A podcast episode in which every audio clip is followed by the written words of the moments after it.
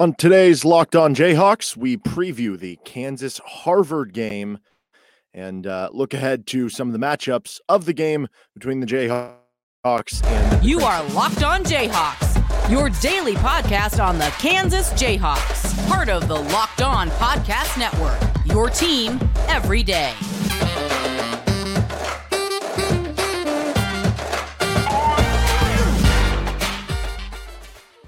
I'm Derek Johnson. You can hear me as well on Rock Chalk Sports Talk Monday through Friday, 3 to 6 on KLWN in Lawrence. Thanks for making Locked On Jayhawks your first listen every day. We're free and available wherever you get any of your podcasts. You can also subscribe to us on our YouTube channel. And on today's edition of Locked On Jayhawks, we're previewing the Kansas Harvard game, their final game before the Christmas break, their final game in the non conference, still heading Big 12 play. I know technically they play Kentucky in a non conference game in the midst of Big 12 play, but you know, this kind of feels like the separation of the calendar, so to speak. And today's episode of Locked On Jayhawks is brought to you by Sling TV. Sling has something new for everyone, especially when it comes to college football coverage with a massive lineup of games across the ACC, Big 10, Pac 12, and SEC. You can always catch the games you want to on Sling.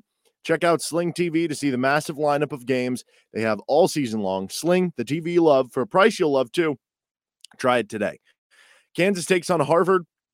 And uh, the Jayhawks come into this matchup on an absolute roll. They've won their last four games since losing to Tennessee, and all of them have been absolute blowouts. In the case of the Texas Southern game, you expect it. In the cases of the Missouri Seton Hall games, you expected them to win, but you didn't necessarily expect maybe the blowouts to the levels that they were. And then against Indiana, certainly you didn't expect a 22 point victory, especially in a game where Jalen Wilson went four of 18. So Kansas on an absolute roll right now. They have exceeded all these expectations, seem to be really clicking to this point in time. Maybe you're getting some good matchups with what other teams want to do. But you come into this game and it's interesting because you have Kansas rolling headed into the break. And so, on that hand, you would think, oh, well, Kansas should be able to continue rolling against uh, a Harvard team, which is, you know, not one of the better teams you're going to be playing here. But the worry for me coming into this game would just be a possible letdown scenario. You're talking about after the Indiana win, high hype. You, you don't play again till the Big 12 play. Kind of a down opponent with Harvard after playing Indiana. You have the the colds, which I don't know how that's going to impact the crowd for the game. Certainly, it'll still be a good crowd because it always is with Allen Fieldhouse. Um, but you never know. And you also have to worry about well, our guys just thinking about okay, I'm I'm going to get to go home tomorrow, and I'm going to get to see my family, and I'm going to get to spend Christmas with my family members and everything. And then you're looking ahead. And the similar I mean, we've seen other games in the past that it's been the last game before that Christmas break that has not gone well for Kansas. Like the one that always comes to mind for me was the game that they played at Temple. Um, I think that was the 2013 2014 season, or maybe it was the 14 15 season, and they just got smacked at Temple. And I do think it, it does resonate more with us in our minds in games where that does happen. And then you think it through and you're like, well, actually, they've won a lot more of those games than you remember. It's just you don't really remember them blowing out UNLV in the final game of their their non-conference slate right before the Christmas break, right? Like that doesn't kind of stick in your mind, so to speak. But uh, we saw it in the Southern Utah game where maybe you were looking ahead a little bit after the Duke win. It was kind of that perfect mix between times where maybe it was a, a look over game. And, and that would be the one worry for this game. Obviously, you still expect Kansas to win the game, but maybe that could differentiate whether Kansas wins by 20 or 30 points versus Kansas maybe uh, having to I don't know, slightly sweat things out that you got to make some plays down the final few minutes of the game, or, or it's still an eight point game with four minutes to go, and you still got to kind of put things away. Um, Harvard is a top 200 team on KenPom. They are a top 140 team on Evan Miyakawa's website with evanmiya.com and a top 150 team on Bart Torvik. So pretty much everywhere you look, they'd be kind of like a, a, pretty solid, like mid-major team who maybe if they win the Ivy League can earn like a, a 13 seed, 14 seed in the NCAA tournament and can maybe cause some some trouble from there. They're eight and four so far on the season. They have not played a single top 100 KenPom opponent. They did just play UC Irvine on Tuesday night in a road game, and UC Irvine is ranked 102nd, so that's a pretty good mid-major team. They beat them by five on the road. So uh, that's their closest game to a top 100 opponent. Now, all of a sudden, you don't just play a top 100 opponent, you play Kansas in Allen Fieldhouse. That is quite the jump in competition, which should certainly make things difficult for Harvard. Tempo wise, Harvard is kind of middle of the pack in the country. Um, but it definitely won't be a fully open running game that Kansas likes to have at times. Harvard, if they turn it over, you know, you're not really going to have a choice of what you're doing transition wise, but and they're not a slow team, but they play kind of middle of pack offensively. They play that kind of motion offense when you think of an, an Ivy League team. So, um, not going to be a super up and down game, but there will be opportunities for it for Kansas. Now, Harvard has really struggled on the offensive side of the court. And honestly, the biggest reason why it just comes down to one thing they have not been a good shooting team. Uh, they've actually, oddly enough, been pretty good at mid range shots so far this season, and they've been good at shots at the rim. And overall, their two point shooting is about 55%, which is uh, one of the better marks in the country. But the problem is that three point shooting, and they turn the ball over too much. And those two things have really weighed it down to where they're not getting a high point per possession mark, especially compared to their schedule. Harvard is 287th in turnover rate offensively. So they have not been good at taking care of the basketball. They run into a ton of charges, they have a ton of non steal turnovers. They can get the ball stolen a, a, good amount as well. That's problematic for them. But the three point shooting is the biggest bugaboo of them all. Harvard ranks 362nd let me repeat that. Harvard ranks 362nd in the country in three point shooting. They are shooting 24% on three point shots. 24%. That sounds like a bad high school team. Maybe they're better than that, and there's going to be a correction coming along. And how many times have we seen that before where, you know, uh, an opponent or one shooter on the other team just goes off against Kansas? You know, so would it surprise you if Harvard just breaks out of their slump and they start four for nine? No, we've we've seen that story before a time or two against Kansas, but they have not been good shooting the ball so far this season. Now, defensively, they've been pretty solid. They're top 70 overall on the defensive side on Bart Torvik's website, which again, when you take into account their mid-major team, they could be even better than that. Uh, they're strong on defensive rebounds. They don't foul. They contest three-point shots well. They're top 50 in the country in steal rate and they're top 100 in block rate. So they do a lot of things pretty well. They're top 60 overall in effective field goal percentage defense. So they've been solid on the defensive end of the floor.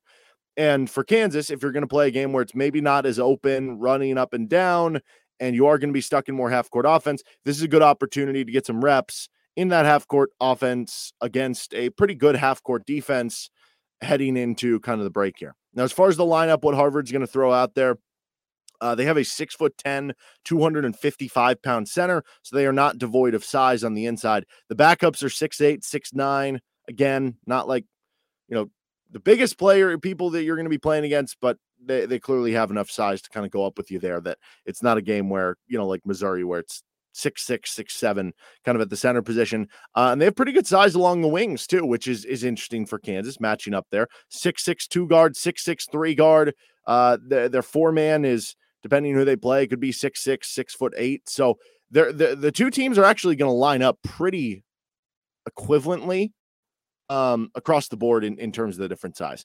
All right, we're going to get to our matchups of the game in just a second here. But first, this episode of Locked On Jayhawks is brought to you by Bet Online. BetOnline.net is your number one source for sports betting information, stats, news, and analysis. Get the latest odds and trends for every professional and amateur league out there, from pro football to college bowl season to basketball and the World Cup. Got it all at betonline.net. If you love sports podcasts, you can find those at betonline as well. They are the fastest and easiest way to get your betting information. Head to the website today or use your mobile device to learn more. We're going to have our betonline segment of the week to finish things up on today's show, looking at the lines that you can get on the Chiefs, on KU basketball, both future and for this game, KU football headed into Liberty Bowl. Bet online where the game starts matchups of game. The first, Jalen Wilson versus Chris Ledlum.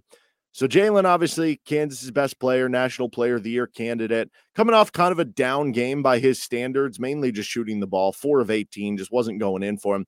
Chris Ledlum, meanwhile, for Harvard, he's been their best player, and he plays a majority of his minutes at the four. He's a six foot six, 225 pound senior. He's averaging nearly 19 points, eight rebounds, two steals per game. He's getting over a block per game, and he's shooting over 50 percent from the field at 53%. He struggled, as is the team, from three point range under 30%. um, but he is a very good player overall. So Jalen's going to have his hands full on the defensive side of the court with Chris Ledlum, and you got to do a good job rebounding, which he really has all season long. But also, you're looking for a bounce back from him. Now, Harvard's going to also bring in Chisom Okpara off the bench, who he'll play some backup five minutes, he'll play some backup four minutes, and he has been Harvard's highest rated defender on Evan Miyakawa's website. So Wilson's going to have to deal with him too when he's on the offensive side of the ball. Uh, but when you just look at this matchup, you basically say Kansas's best player, Harvard's best player, they're going to be going up directly against each other. And you like Kansas's uh, players basically. If you're saying outside of the, the top player on both teams you're going to like kansas's next four players on the court over harvard's next four players on the court. So harvard's one chance to kind of make this a little more competitive is i guess they could just have a, a out of body shooting performance which we talked about that earlier but is chris ledlum playing as well as or outperforming jalen wilson in the matchup of kind of the top players but for Jalen, if you just do your thing and, and you impose your will and you outplay Chris Ledlum as you're kind of expected to, then that makes things so much more difficult on Harvard, who really has. I mean, Ledlum's averaging almost 19 points per game. Nobody else is above nine points per game on Harvard. So it really is a big drop off for them in terms of their top player to kind of the rest of the guys there. And if Jalen does impose the will, it's kind of hard to see Harvard sticking around in this game. Matt Matchup number two, whoever is being guarded by Luka Sakota for Harvard. Don't mean to pick on the kid. Uh, the six foot six shooting guard from Harvard is one of just two rotation players for the Crimson who shoots above 30% from three. So on one end, he can be one of their better three point shooters. And certainly Kansas needs to do a good job keen on him and, and identifying him because if you can stop one of their good three point shooters, then they're relying on more of the bad ones. But on the defensive end, Sakota has really struggled so far this season. He is by far Harvard's lowest rated defender if you're looking at DBPR on Evan Miyakawa's website. And if you extrapolate it out to show you how much he has struggled, it's not this, just that he's been Harvard's worst defender. Among the Ivy League defenders, there are set or, or just players. 76 different players qualify in terms of enough possessions played in the Ivy League, which you know, it's pretty good league among the mid majors. Feels like usually the team who wins it will get a, like I said, 12, 13, 14 seed and maybe upset a team. But it's not like the Ivy League is, is close to what the Big 12 or the Big East or the ACC, any of these other conferences are. And among the 76 qualified players, he's the 65th of 76 on his defensive rating. I would think Grady Dick will be the one that Sakota is guarding, and that would make sense. You just kind of have a shooter on each other on both ends of the court. So realistically, it could be Grady Dick versus Sakota. But in case it's someone else, whoever it is, torch that matchup because you should have a big advantage in what you should be able to do in this game. Go out, take advantage of it. Matchup number three Kansas on the defensive glass. Harvard has been above average as an offensive rebounding unit, whereas Kansas has been nationally average. But overall, to what they want to be, it might not be quite good enough for where they are. Now, interesting note Kansas actually is about in line with where they were a season ago in their defensive rebounding rate, but more on that in a second. Lately, the numbers for Kansas defensive rebounding wise have actually gotten a lot better. Um, over the course of the season so far, opponents are getting about 29% of offensive rebounds against Kansas. After the Tennessee game, though, that number was over 30%. Since the Tennessee game, only Missouri, who was at 30%, was above that mark. And Texas Southern, Seton Hall, Indiana have combined to be around the 26% mark in terms of the amounts of offensive rebounds they are grabbing, the percentage of the rebounds that are up there. And in the case of Seton Hall and Indiana, like with Seton Hall, they are a very good offensive rebounding team. With Indiana, they have a bunch of good big men with Trayce Jackson Davis and, and Race Thompson. That, that can certainly be a worry for you. So it might not sound like a huge improvement for me to say they're giving up over 30% of offensive rebounds after the Tennessee game. The past few games, a majority of them have been at 26%. Like, is it that big of a difference? Well, being at a 26% mark, or essentially the flip side of this would be if you get 74% of the defensive rebounds, that would put you top 85 in the country. And if you narrow that down even further to big conference schools, that would put you about top 30 in the country. Meanwhile, being at 29%, what Kansas is at now, puts Kansas almost 100 spots lower nationally. So it doesn't sound like a huge difference, but it very much is. And for what it's worth, Kansas ranked 196th in defensive rebounding rate last season. So you can still get it done with where they're at right now, but you'd obviously prefer to kind of clear that end of the floor. And the difference has been wing rebounding. And that's something we've talked about here. That's something we talked about on Rock Chalk Sports Talk. But as I was going over this, I was I was looking back into the last four games, how Kansas has done on the glass versus the first few games. And in my head, it was just all the wings. It was Jalen Wilson, it was Kevin McCullar, it was Grady Dick. But I looked and, and Jalen is averaging about the same amount of rebounds that he's averaged in the first seven games to what he's done the last four. Kevin McCullar's rebound numbers are up over his last three games to his first uh, seven games because he missed the Texas Southern game, but it's only by like one rebound per game. So, what has been the difference of them being better on the defensive glass? Well, it's been one guy, Grady Dick, because KJ still hasn't like just gobbled up a bunch of defensive rebounds. Grady Dick as a wing rebounder has been the difference. His first seven games, Grady had 27 total rebounds, so less than four rebounds per game. Over the last four games, Grady Dick has 23 total rebounds, nearly six per game. Again, that doesn't sound like a huge difference over the course of an entire game to say we got two extra rebounds. But I just went over the differences in percentages, and those two extra rebounds can be the difference in a small rate change for this team. The Wings rebounding well, and Grady Dick's rebounding have, uh, a way, and, and that'll be something that you're looking for to see if it's continued success against Harvard. Last matchup, or a second to last matchup, Kansas steals versus Harvard ball handling. Harvard has had trouble hanging on to the ball. Um, had a lot of turnovers so far this season. A lot of them have been of the charge variety and other non-steal turnovers, but they're still 157th in getting the ball stolen from them offensively, whereas Kansas right now ranks in the top 15 in steal rate on the defensive end. They come off the 17 steal performance against Indiana, and this is an easy way to get out in the open court for those transition tries and speed up the tempo a bit. The last matchup is KU's bench impact. We saw Zuby Ejiofor play really well off the bench against Indiana. We saw Bobby Pettiford do it. Pettiford's going to continue to have a big role. Uh, Joe Yesufu, I think, is still probably going to play, you know, double digit minutes in this game. We'll see what you can get from any of the other bench centers, or if MJ Rice can finally start to, you know, crack into more playing time here of late, because that just hasn't really been working out so far. But uh, the main bench impact I'm curious on is Zuby. Can he build off his last performance, or will this continue to be a center carousel behind KJ Adams? All right, in just a second, we're going to finish up with our bet online segment of the week. But first, we got to take a uh, break on our podcast audio side of things. We're here for Locked On Jayhawks coming up on tomorrow's show. We're going to be kind of looking at National Signing Day for for KU football, as, as that was the other day. Uh, KU football has also added a couple more transfer players. Gage Keys, defensive lineman from Minnesota. Uh, Devin Phillips, defensive lineman from Colorado State, and another kicker, Charlie. I don't know if it's Weinrich or Weinrich from Nebraska. So we'll discuss all of that, go in depth on that stuff, and uh, we'll also give out some Christmas presents to the Kansas football team, which we never really got around to. So we'll finish up with that on tomorrow's show, which we're excited to. Uh, but uh, the reason why is I'll be heading out of town on Thursday, so uh, we won't have Friday's show to be able to to recap what happens in the Harvard game. We'll have to do that kind of next week. Uh, our bet online segment of the week here to finish things up on this show with Locked On Jayhawks. So I haven't seen a line as of yet for the Kansas Harvard matchup. KenPom has it as a Kansas 23 point win and an over under of 137. I would be taking if the line comes out anywhere with Harvard getting 20 or more points, I would be taking Harvard with the spread just because of the possible letdown opportunity. Um, I think Kansas wins the game, but if it's 20 or more, I could just see Harvard kind of keeping it a little bit closer there. We've seen enough of those games. I, I mentioned the Temple one last year. You only beat Stephen F. Austin in your last game before Christmas by I think eight points, and you needed a Remy Martin late shot to kind of get you over the hump there. We've seen some of these other games that that's how it's gone. So I'd be leaning Harvard with the spread.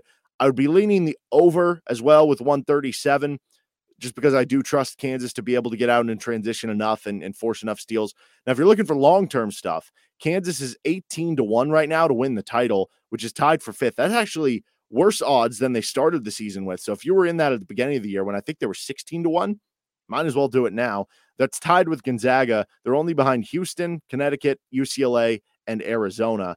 Uh, Jalen Wilson, meanwhile, he's down to eight to one odds to win the Wooden Award, which is tied second with Oscar Tshiebwe. He's only behind Zach Edey at minus 145. You can also bet on the Liberty Bowl for Kansas. Um, the line continues to move to Kansas. Every time we talk about this, it's going down. It's now Kansas plus two. Those odds are minus 104 on Bet Online. You can just bet on them on the money line, though. If you're like, well, forget the plus two, they, you know, you, you don't see games end where a team loses by exactly one point that often. So if you just want a money line, take Kansas plus 123. Over under 69 and a half.